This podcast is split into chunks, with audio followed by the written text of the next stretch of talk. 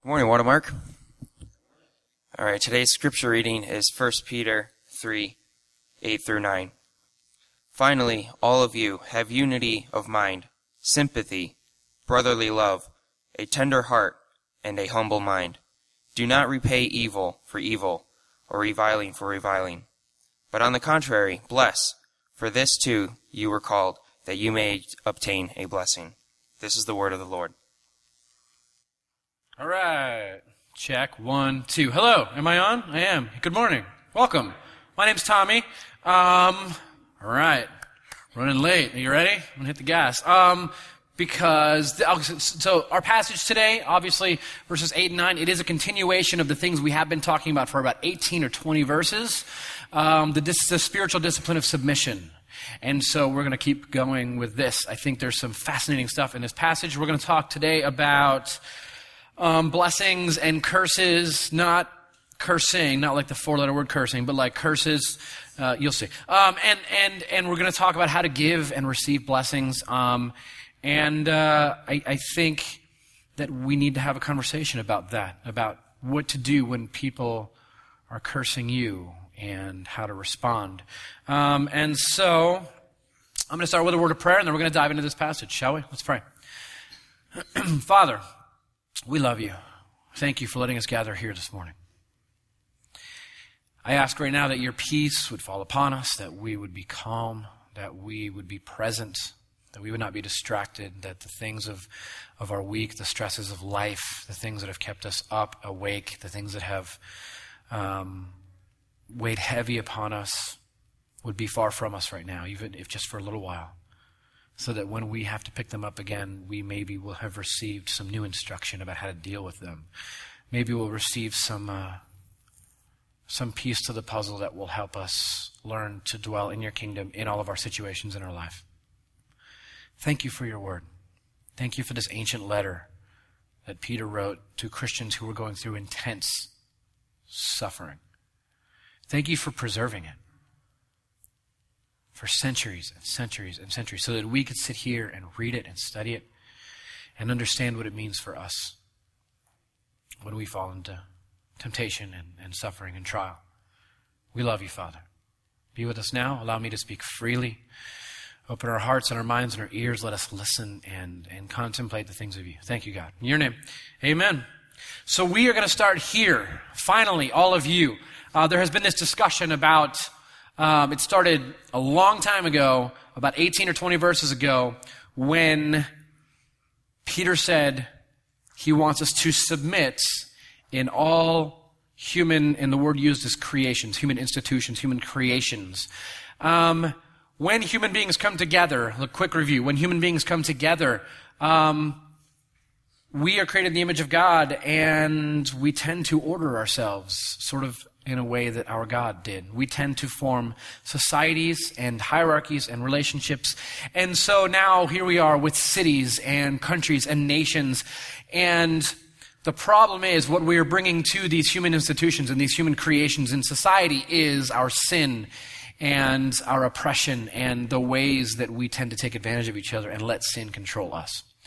And so the situation the early Christians found themselves in was living under the Emperor Nero in the Roman Empire, uh, an emperor who had basically burnt down Rome to build a large new space for his own entertainment and blamed it upon the Christians for causing vast homelessness and poverty. And so the people hated the Christians because they believed the bad press.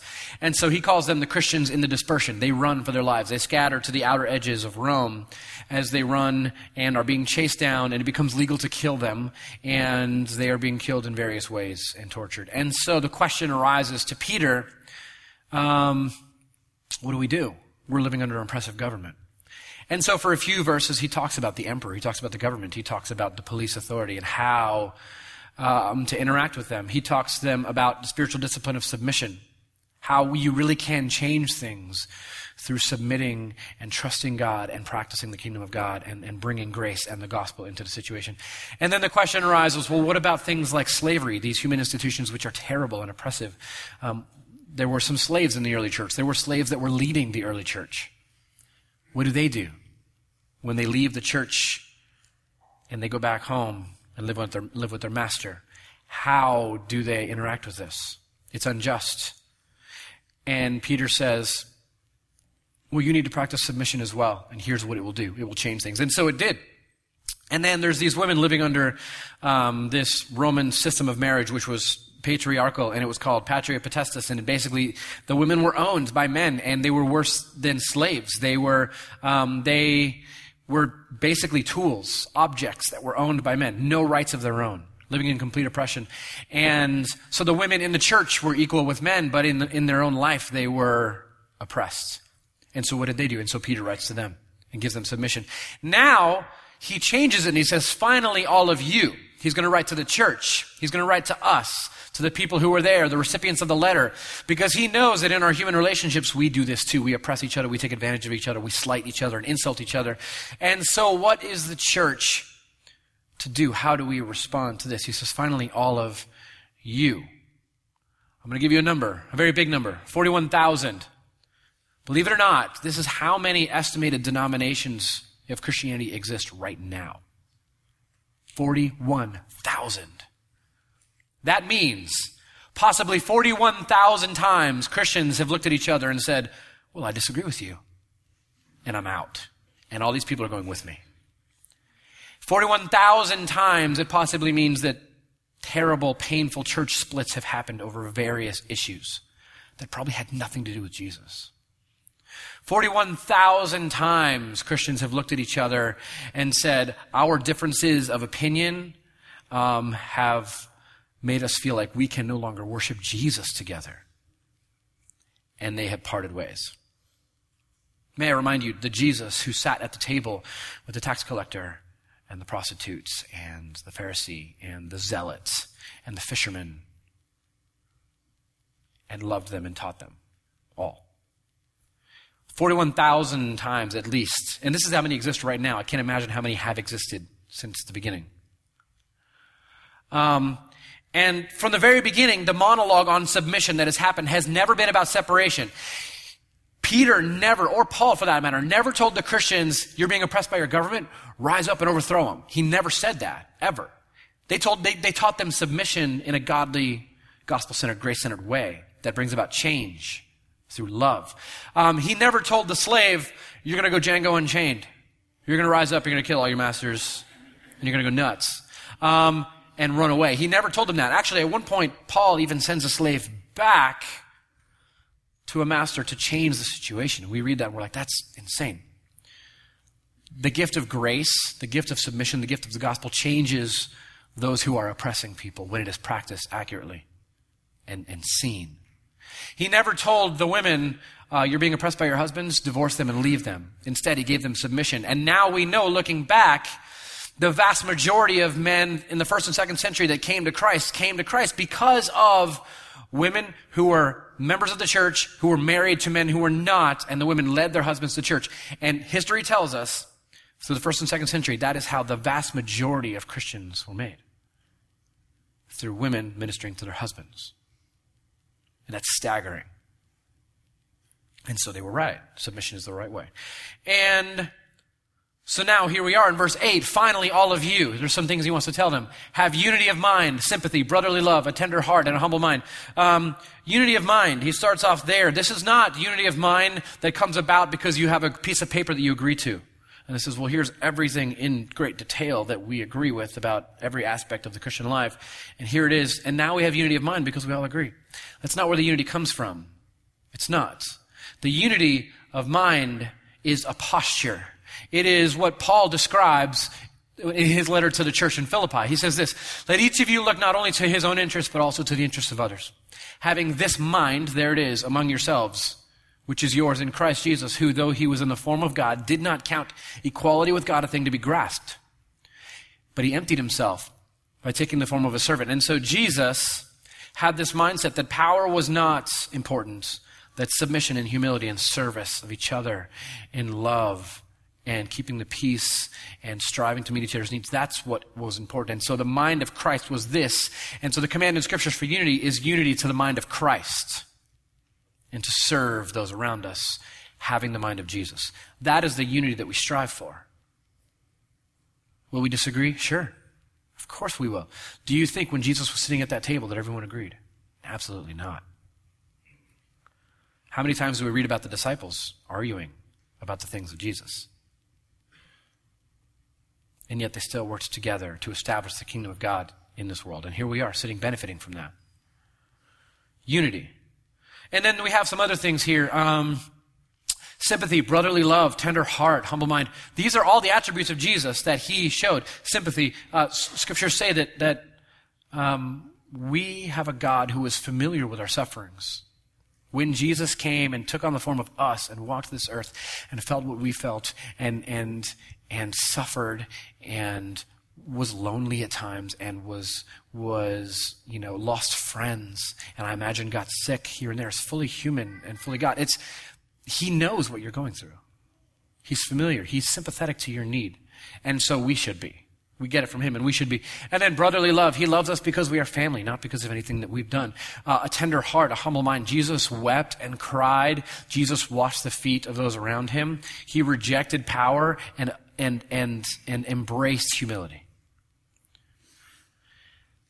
And so the question rises up to Peter, just like people are oppressed in governments and in human institutions and in um, oppressive systems of patriarchy and things. Uh, what about in the church? You know, what about when people don't act like this? What about when my brothers and sisters don't act like this and they treat me in a way that is vitriolic and that is, that is painful and that is slanderous and oppressive? What do I do? How do I respond? And that is the question he writes verse 9 for. Here's what he says. Do not repay evil for evil or reviling for reviling, but on the contrary, bless, for to this you were called, that you may obtain a blessing. Now, um, to be clear, when you are part of a church, if you stick around long enough, this will happen to you. People will insult you, you will feel pain, um, relationships break down. We are sinful people. Um, people will stab you in the back People will struggle for power with you. People will gossip about you. People will befriend you and then they will ignore you. People will treat you as if you are less than, as if they are better than. Um, people will slight you, lie about you, attack you, hurt you, abandon you, and curse you in the church. They will. Our church has been growing a lot lately. Um, I imagine and I assume that a certain percentage of you are here because you came from another church where this happened to you. I want you to know, first off, I'm sorry that that happened. And I want you to know it may not be done. You may need to have another conversation. There may be something that you need to clear in the air. You may need to go back and have a conversation with somebody. Because these things should not separate us. 41,000 times Christians have let themselves be separated and if you read church history, many of the times that they were separated was because of accusations and slander and sin. And the goal of submission is the opposite of separation.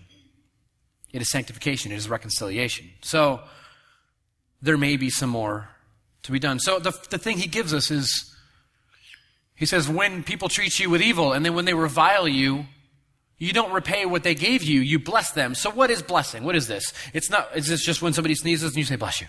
No, not at all. Blessing is the projection of good into the life of another.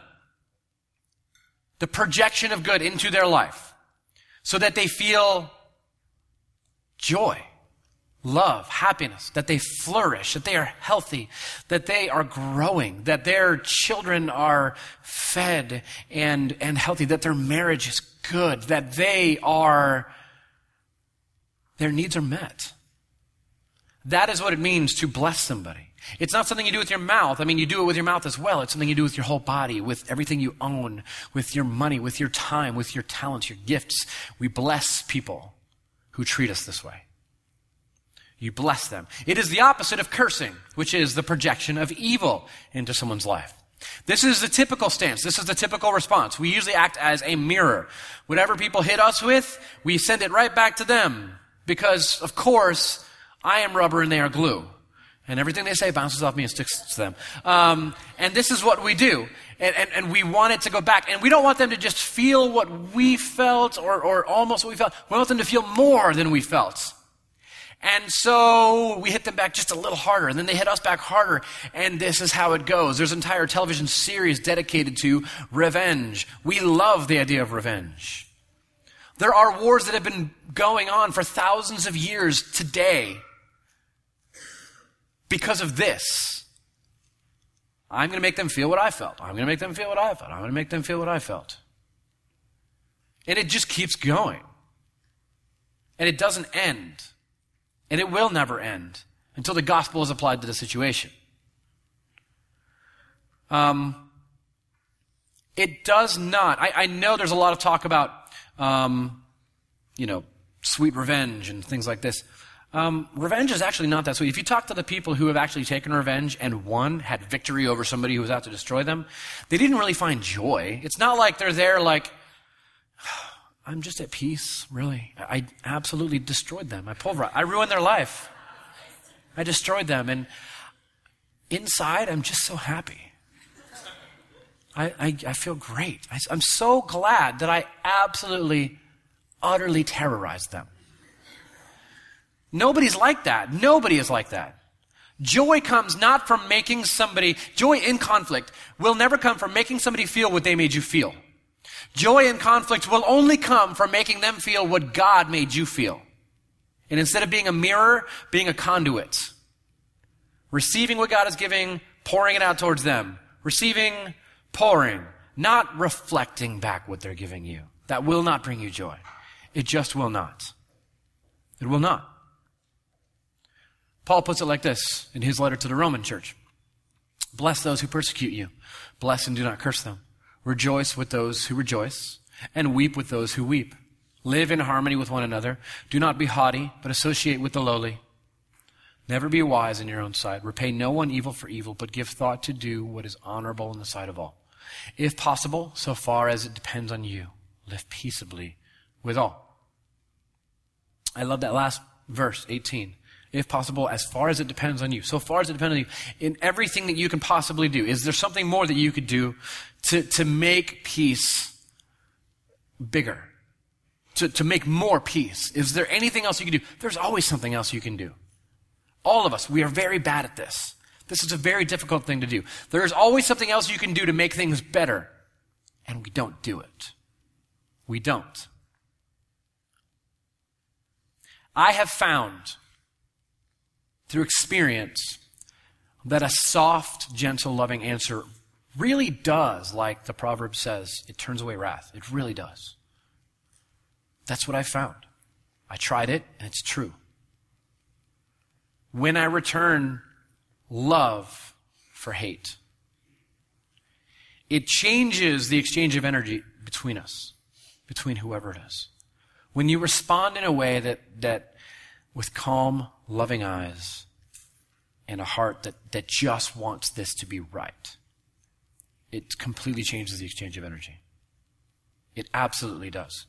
But I have also found that very few Christians actually do this. Very, very few Christians, very few churches practice this. Very few churches are known to bless those who are spitting in their face. All you ever see is anger and protest and vitriol.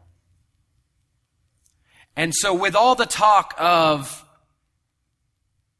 what Christians should do, the only response we are given to any attack is blessing, working for their good and their flourishing. That is it. There is no other response. It's not like in this situation you can actually do this. There's not. There's one response and it is blessing. That is all. It is, I've shown you like 12 verses now. It is the only response we are given. That's it. And so with all the talk of what Christians should do, what should Christians go here? Should they go there? Should they drink this or smoke this or bake this? Um, all of these discussions about what Christians should be doing. No one ever talks about how we should be responding with blessing, working. I want you to be happy. I want you to thrive.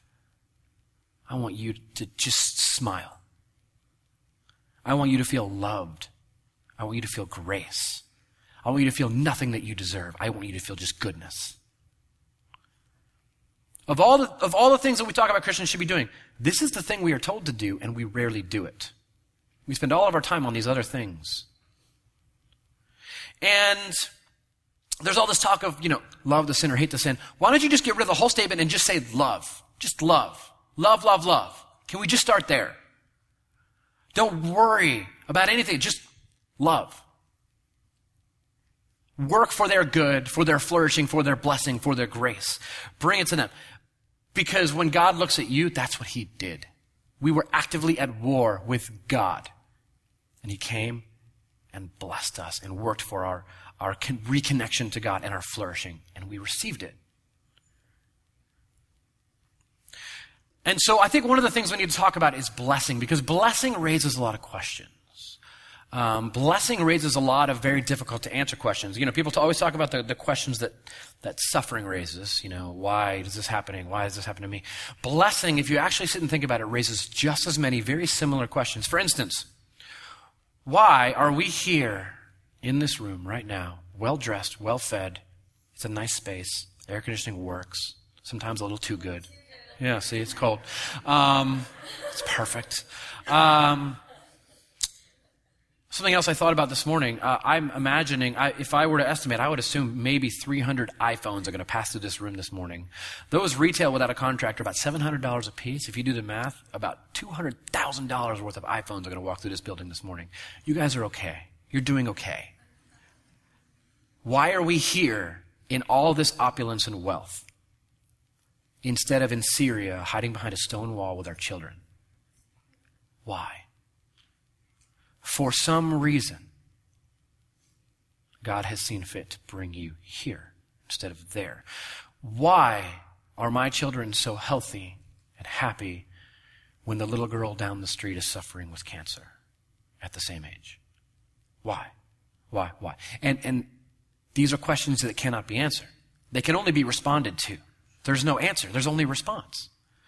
For some reason, God has seen fit to pour out goodness upon your head, your head in your life. You always hear about people raising their fist in anger to God and yelling out and cursing God and while they're doing this, they're doing it with, with, the very breath that they have been given to do it, with the mind that they have been gifted with to formulate these angry questions, and the blood circulating to the fist that they raise in anger towards God. It's all a gift. And we very rarely have the view of the world that we should have as Christians, which is a generous worldview. That everything we have is a gift, that we are here this morning being poured blessings upon our head. And it's all a blessing, and it's all a gift. And Christians should have a generous view of the world. This is how it should be because of our blessings that are being received from our God. And so, some of the questions that need to be asked of all of us Are you happy when others receive good things? Can you celebrate with people? Are you happy for them when they are blessed? Ever since I was a kid, there's always things that I wanted to do, that I had dreams of doing. And to watch lots of other people do it, it's very difficult. Maybe you felt this. And it's difficult in life to celebrate the blessings of other people when you're not receiving it. Oftentimes we have a view of blessings as if it's a pie that we, you know, if they get more blessings, I get less and it creates greed, anger. And blessings are not a pie. Pies are blessings.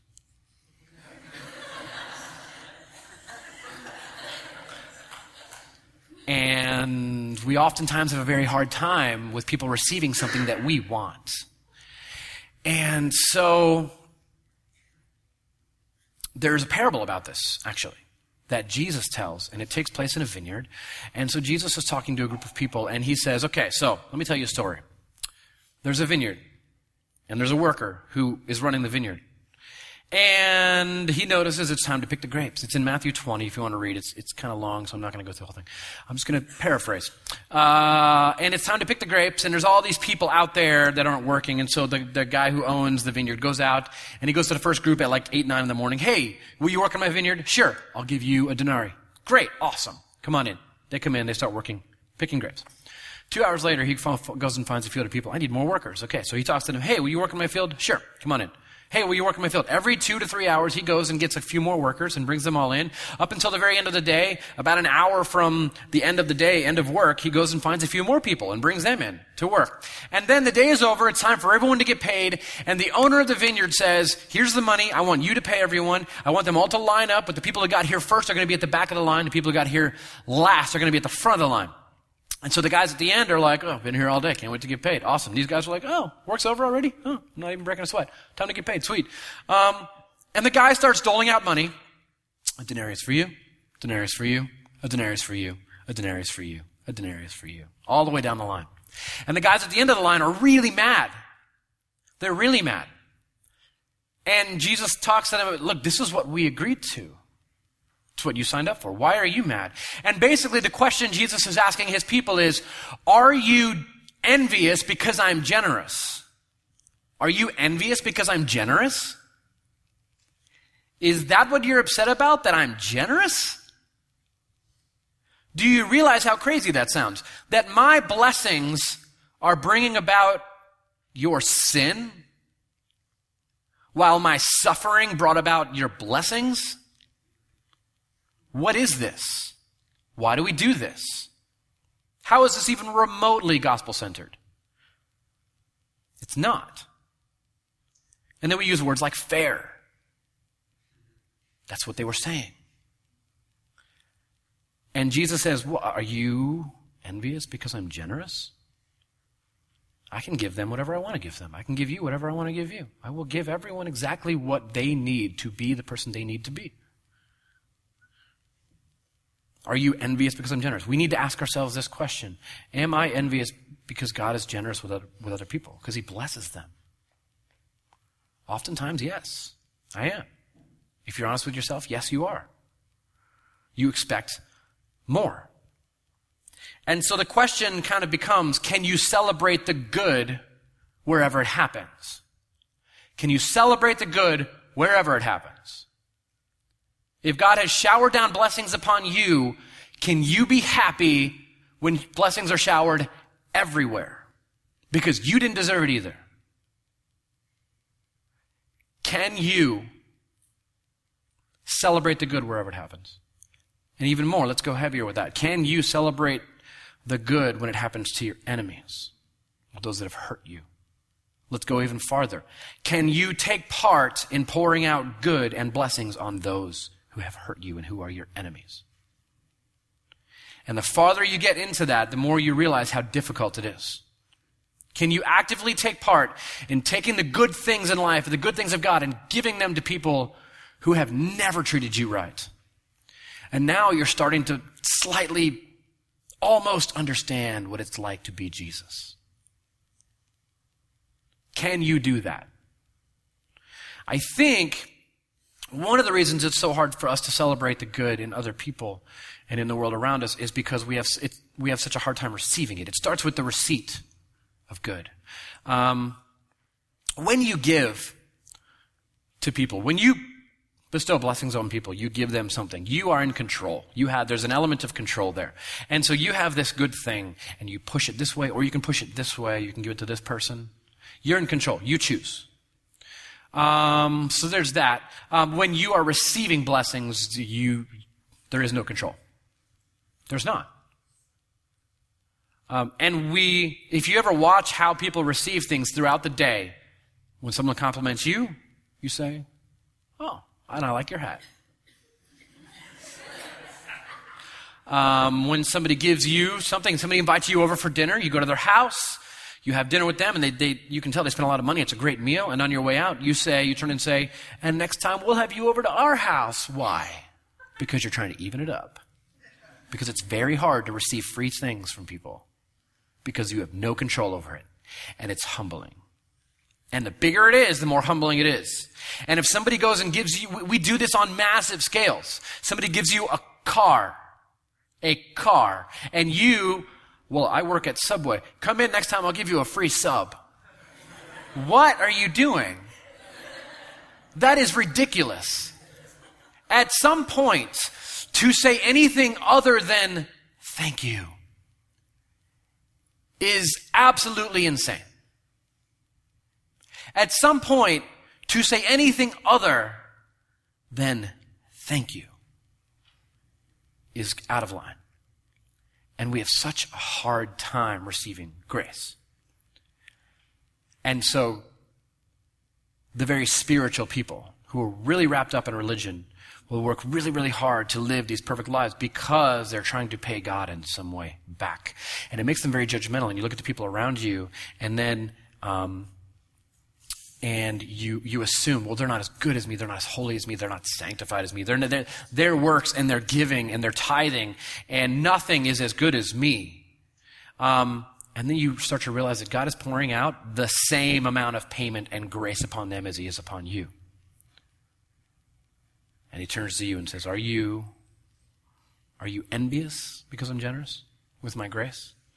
And so, there is a sense at which you cannot live a big and generous life if you aren't receiving with the right heart. You cannot. Until you realize the humbling experience that is grace. It will be very difficult for you to deal it out to other people because we like to send things back what people send us.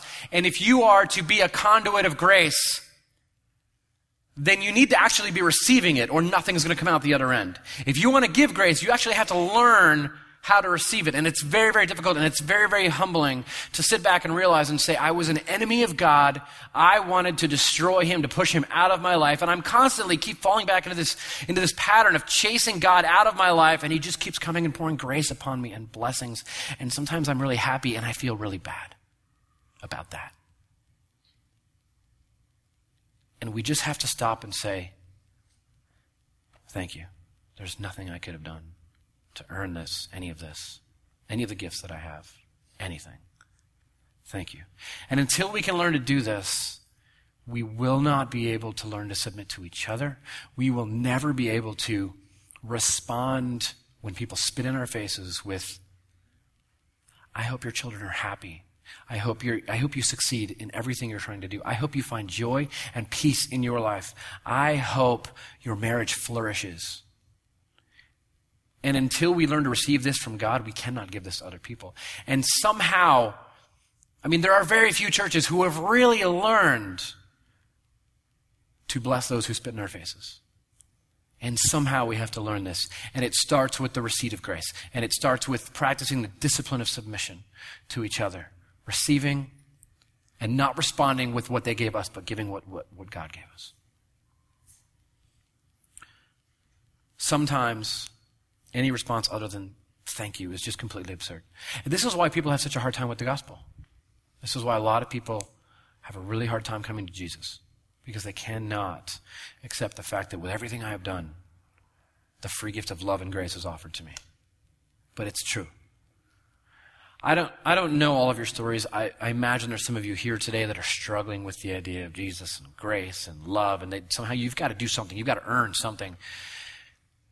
And I want you to know you don't. I want you to know it is a posture of humility and receiving of grace, a heart that says, I could not have done this on my own. Thank you. Thank you, Jesus. And then just start to follow him. It's not all that complicated. It's not a math equation. Jesus loves you so much that he died for you, took your sin and suffering upon himself and just took it as his own, suffered what you should have suffered, died the way you should have died, and rose again so that you could find resurrection.